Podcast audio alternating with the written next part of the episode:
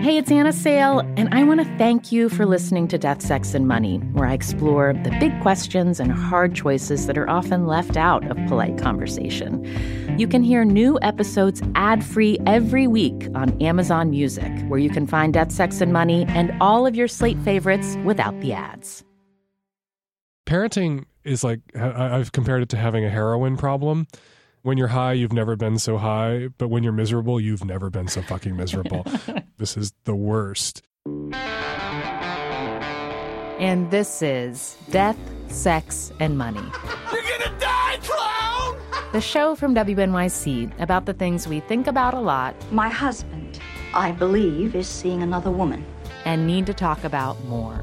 Money don't make my world go round. I'm reaching out to a higher ground. I'm Anna Sale. And this is Dan Savage, writer, podcaster, expert on sex. The joke, the idea was, you know, I would treat straight people and straight sex with the same contempt and revulsion that straight advice columnists had always treated gay people and gay sex with. I would sneer at straight people and their horrible, depressing, marginal sex lives and their, their disgusting and perverted sexual practices and then give them some advice after just riffing and joking about how icky straight sex was. And when did you realize you were tapping into a real need? when the mail started pouring in. so Dan Savage started out making fun of straight people, but it turned out they really needed him. For more than 20 years now, he's been answering sex advice questions in graphic detail with a gleeful dirtiness. So, yes, this episode includes saltier language than usual. A lot of the questions are about what's a deal breaker and what's worth working through, particularly around infidelity and monogamy. It's something Dan Savage has thought about in his own marriage. He's been with his husband Terry for almost 20 years. They married in 2005 for the first time in Canada. They have a teenage son, DJ, and live in Seattle. That's where he was when we talked, while I sat in New York. I love New York. I wish I lived there. I always thought I would, and then I got stuck in Seattle for the rest of my life. There's still time. No, there really isn't. No? I'm in my 40s. I'm married. My husband doesn't want to leave. We have a kid in high school, so there's just no fucking escape now. We are trapped. this is classic Dan Savage. Clear eyed and cynical, a gay straight talker, if you will but playful and loving about the family he's totally devoted to. It's how he can be both a sex columnist with a filthy mouth and the creator of It Gets Better, a viral video series that lovingly assured LGBT kids that they're not alone. Dan Savage was a young gay kid when he started giving sex advice. Men and women would come to him because he says he could translate, and he was the only gay guy around. I was the only out gay guy in my theater department. wrap your head around that the idea that there could be a big theater department with one homo in it and i was that homo a whole bunch of the people i went to college with came out after college after they graduated which used to be the trajectory. I was a freak. I was really weird. I came out in high school. That wasn't what people did uh, in the 80s right? And so yeah people would confide in me. People would tell me things. And you know gay people we do know more about sex. We have more sex. We're better at it because we have to communicate with each other in a way that straight people don't. You know when two when an opposite sex couple a boy and a girl they get to consent. They get to yes we are going to have sex and they stop talking to each other. They stop communicating and negotiating when two dudes get to yes it's the beginning of the negotiations it's the beginning of another conversation who's going to do what to who and that conversation makes us better at sex. It's not just being gay makes us better at sex. Communicating makes us better at sex. And we have to communicate in a way that straight people don't have to. And I think you know, we couldn't be gay if we didn't communicate at least that. You have to open your mouth mm-hmm. and say you're gay. So there's negotiating sex acts and what's going to happen, you know, when you're together in a room. And then there's negotiating when you're not together in the same room. You've had that conversation with your husband. You you describe yourself as monogamish as a couple. To me, and maybe this is because I'm a straight woman, to me saying to my partner, this is what I want to do with you and, and these are some things that I desire with you versus I want to have sex with this other person that's not you and I love you. That conversation mm-hmm. is would be more difficult for me. Do you see it as one and the same? Uh, I don't see it as one and the same. They're very different and they're very difficult uh, conversations. Uh, you know, the the advantage that a same sex couple has, you know, a couple of lesbians or a couple of gay men, is that the object of one's desire can also be the object of the other's desire. But it- a non monogamous relationship. Uh, is they're all unique. There there are different rules. A monogamous relationship or a not monogamous relationship can be anything from you know we're socially monogamous, but if you ever do something with someone else, I don't want to know about it. Don't tell me. Uh, don't do it in any way that I'm going to get caught. Don't do it in a way that's going to humiliate me in the eyes of my friends or family or our neighbors. But if something happens, all right, whatever. Be where you need to be. Be where you tell me you're going to be. Love me. Be there for our family, and maintain our bond and our sexual connection too. And if something happens, I don't want to know. Can, can, can Um, I don't think anything goes. I don't think people should fuck whoever they want, whenever they want, however they want. I, I think you can have too much sex. I'm a gay man and I'm almost 50. I watched my peers when I was uh, a very young adult fuck themselves to death. I was there for that. There's a price to sort of untrammeled um, promiscuity and, and, and sexual adventuring, an emotional and a physical price. But there's a balance.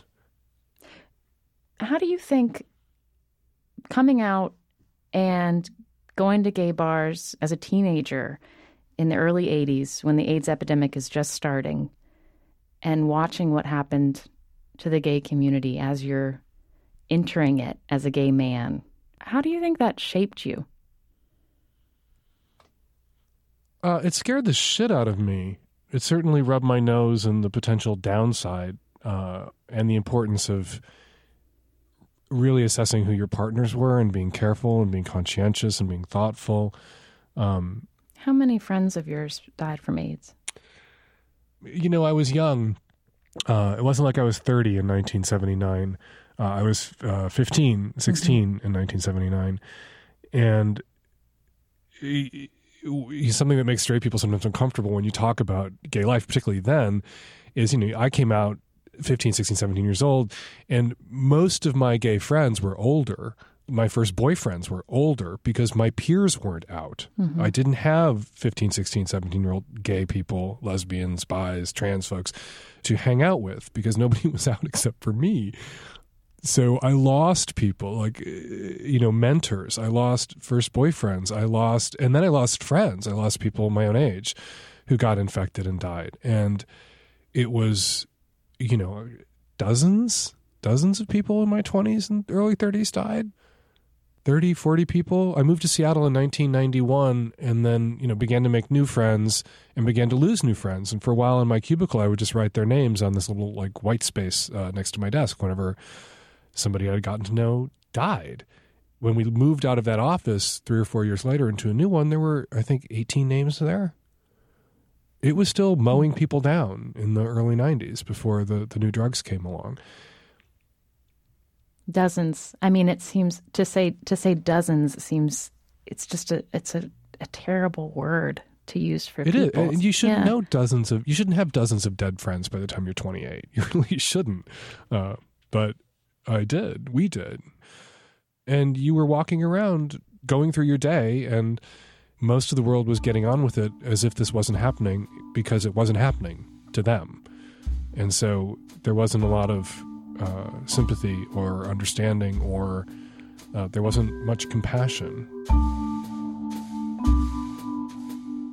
there was this attitude of you're getting what you deserved.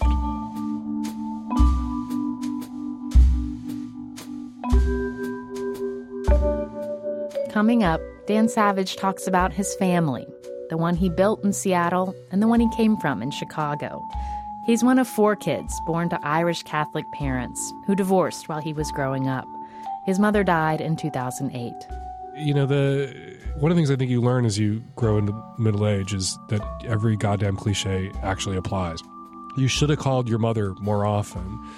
You know, we thought time was limitless. We thought we had nothing but time. Even when my mother was diagnosed with a terminal illness, she was given five years to live. And then when the five years ran out, she was given two more to live, and she was dead six weeks later. And so I have, you know, I have massive regrets. Uh, there are things that I wish that I could do for her that I can't. There are things I wanted to do for her that I couldn't uh, when she was alive that I now could um, do for her. I'm now in a position I could do them for her, and you know she's not here. I would love, now that my kid's a teenager, I'd love to be able to talk to her about these years. She got four teenagers successfully through their adolescences. And I wish I could lean on her. I wish I could go to her for advice, and I can't. She was who I went to for advice. She was my Dan Savage. Dan Savage on his mother, Judy. After the break, Dan talks about his father and why it's still hard for them to connect. We asked for your stories about money and relationships. Hi, Anna. This is some. And you told me about the people you've asked for help. I don't come from money by any stretch, but the advice of my mother and my mother's mother was always that a woman should keep her own bank account in their relationship. Um, interestingly, those relationships ended, but it also longer term makes me think. Well, hang on, I don't, I don't know that I want to be the breadwinner. I don't know that I want to to work hard all my life. On the next episode, more of your stories about love and money. Ultimately i was kind of working three jobs at the time and uh, totally independent of my parents. I think i was 27 at the time.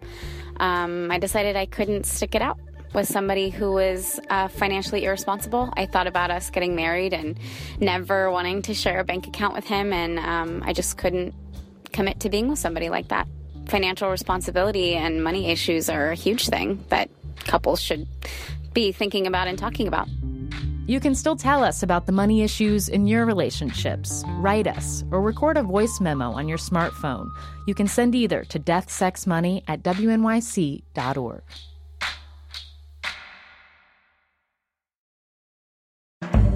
This episode is brought to you by Fail Better, David Duchovny's new podcast with Lemonada Media. On Fail Better, David, who has experienced both low and high profile failures throughout his life, explores the vast world of failure, how it holds us back, propels us forward, and ultimately shapes our lives.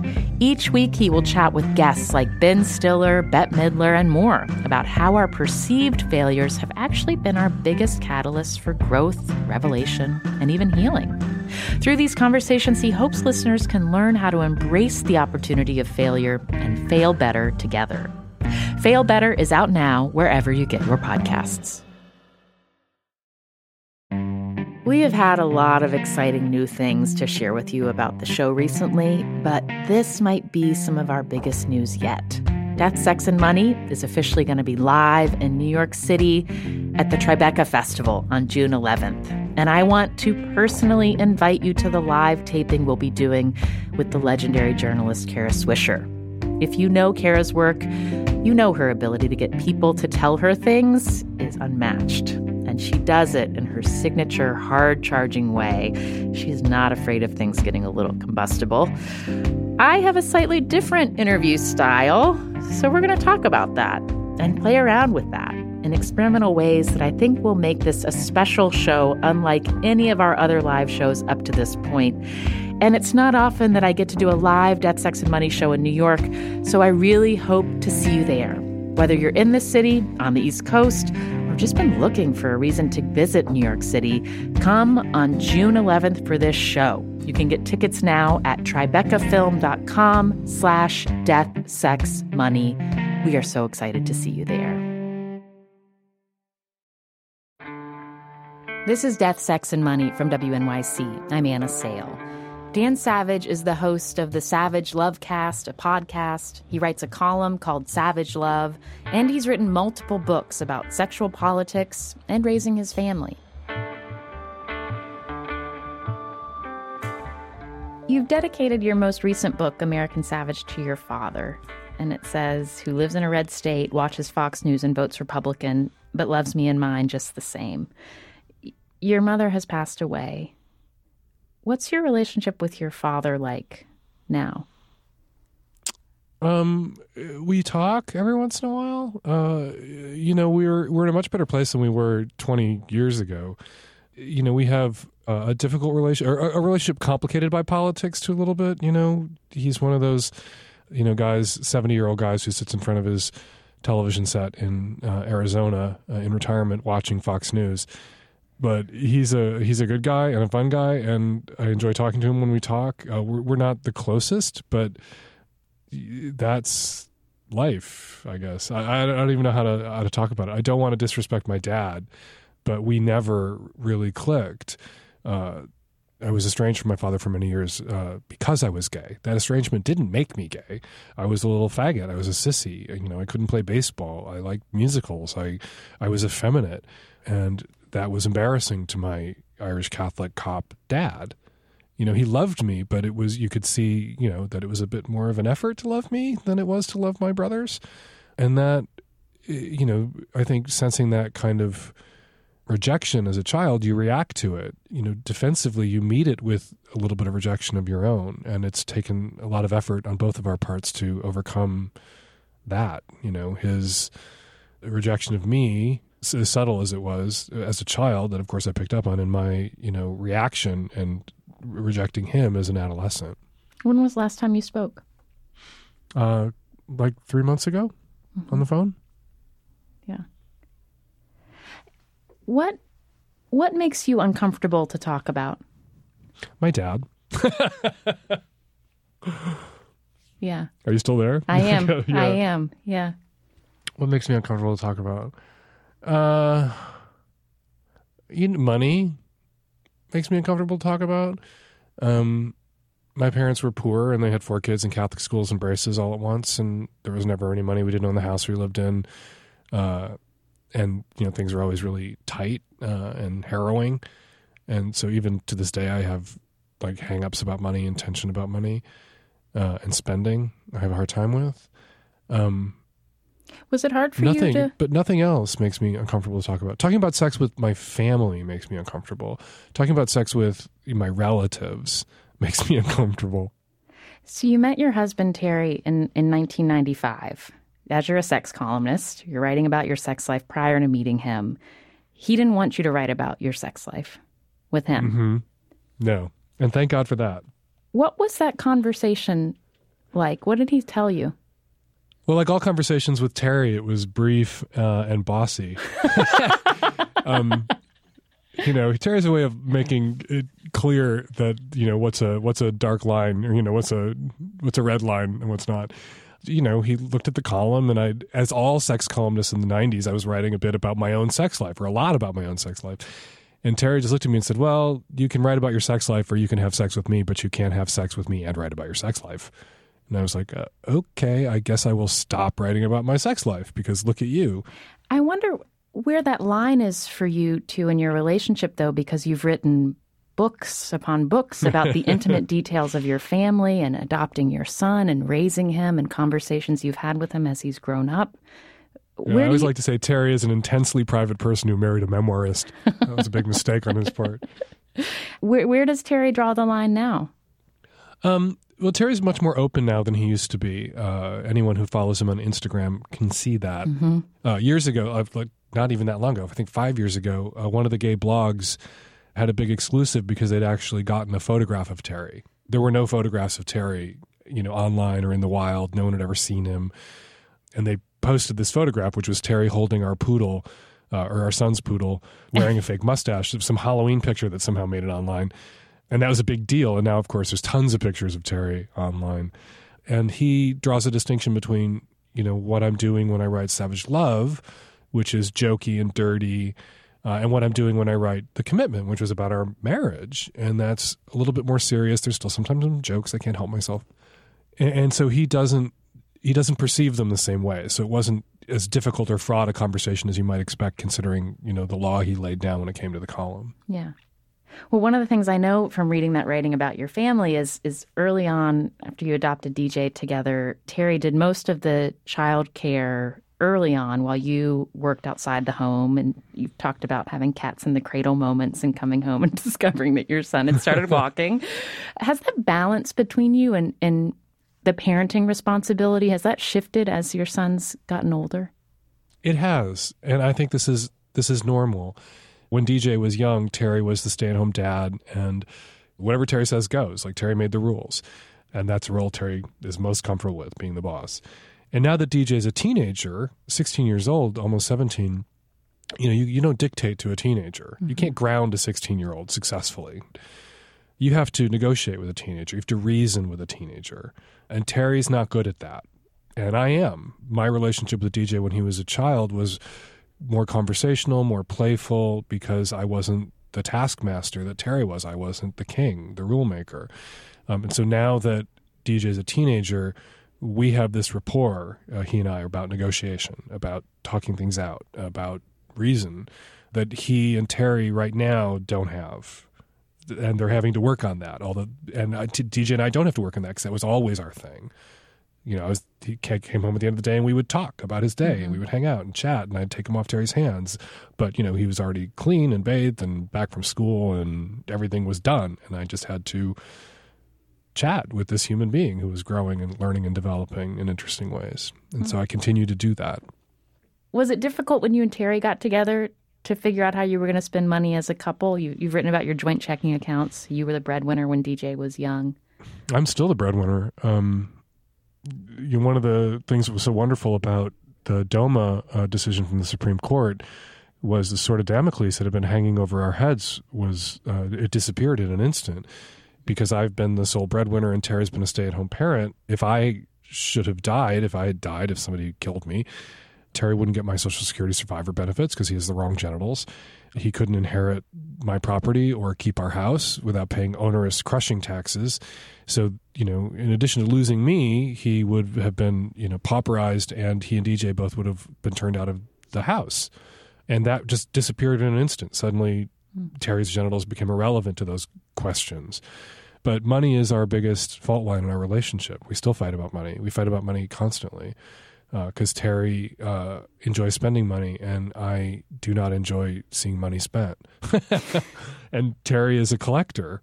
Uh, Terry has a massive um, record collection that's always growing, and I look at it and think, what am you know? If I outlive you, what am I going to do with all of these records? Um, and when is enough? Like you have more records than you could listen to in 10 years. If you sat in the living room on the floor just playing your vinyl, it would take you 10 years to listen to every single one of them and you're not going to do that. And I don't I don't have that gene. I don't understand that desire to possess a thing that has no real use or meaning. But, you know, I, I own three pairs of shoes and Terry owns 50 pairs of shoes. Uh, and we're just different people that way. Uh, different in that I have also paid for every single pair of shoes in our house, but I only can wear three of them. And so, the, you know, if Terry hears this, he gonna be really mad. He doesn't like me to talk about it. Well, I want. Fight, this is what we fight. We don't fight about sex. We don't. You know, he could have an affair and that would not be a problem for me. But we will fight when I'm home for a week, and every day that I'm home, a UPS truck comes by with a package with shoes or clothes or records in it, which happens, and we have massive, huge arguments about that. So, from what I understand from this interview, is that Terry is a bossy taskmaster who shouldn't go on eBay. This is how you described your husband. Oh, I, I wish he would go on eBay because at least that's an auction. You might get a you might get a bargain on eBay. He goes on Amazon. He goes on Gilt. He goes on you know Nordstrom. He, he, Terry is not on eBay looking for bargains. Terry doesn't have the time. There's too much shopping to do. You're turning 50 this year. Has sex in your 40s been better than sex in your 30s?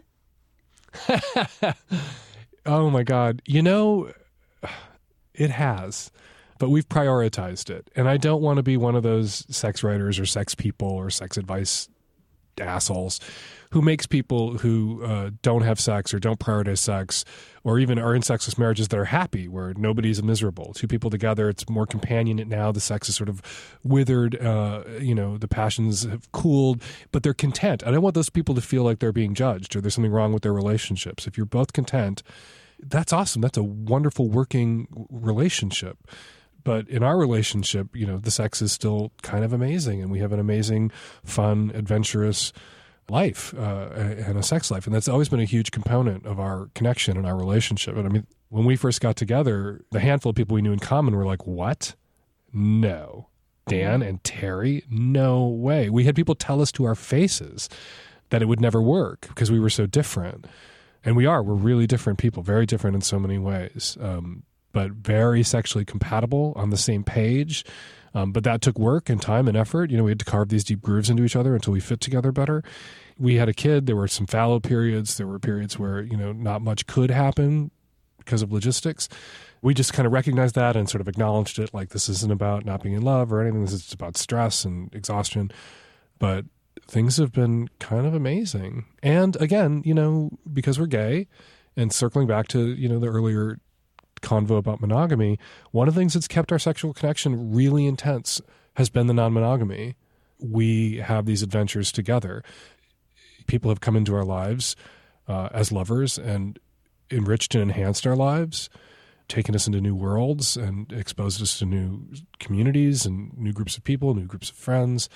Um, and that's been very rewarding and very rich. Uh, and I don't write about it and I can't write about it. I'm probably not supposed to talk about it. And those experiences that we've had together, sometimes sexual involving other people, have helped our marriage last and survive and, and grow stronger. And you never hear non monogamous anything's get that kind of credit. Everyone talks about non-monogamy or non-monogamous experiences in the ter- in the context of a long-term committed couple as if those you know those two crazy people are tossing a box of nitroglycerin back and forth. And that just hasn't been the case for us. The non monogamy is not something that has weakened the relationship, actually something that has strengthened our relationship uh, and the relationships of other people that I know. And what do you want to know about me?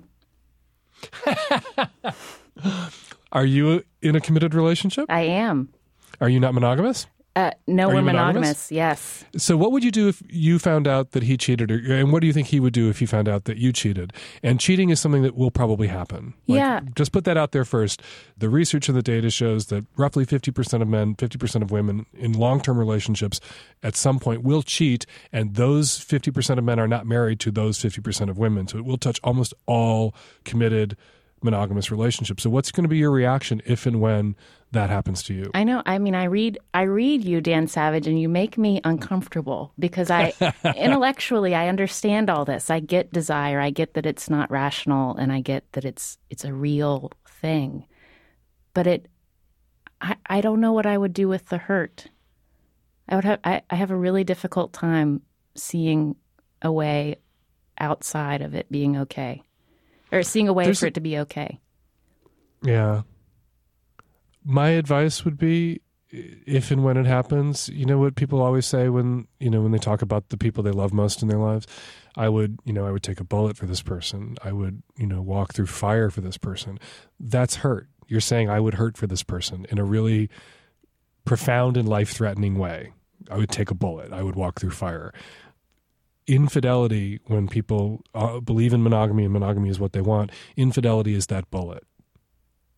And so if you look at your husband and think, I could take a bullet for that man. We're not married yet. I don't, I'm not even Or if you look at your if you look at your partner and think, this is someone, you know, I love you so much I could take a bullet for you.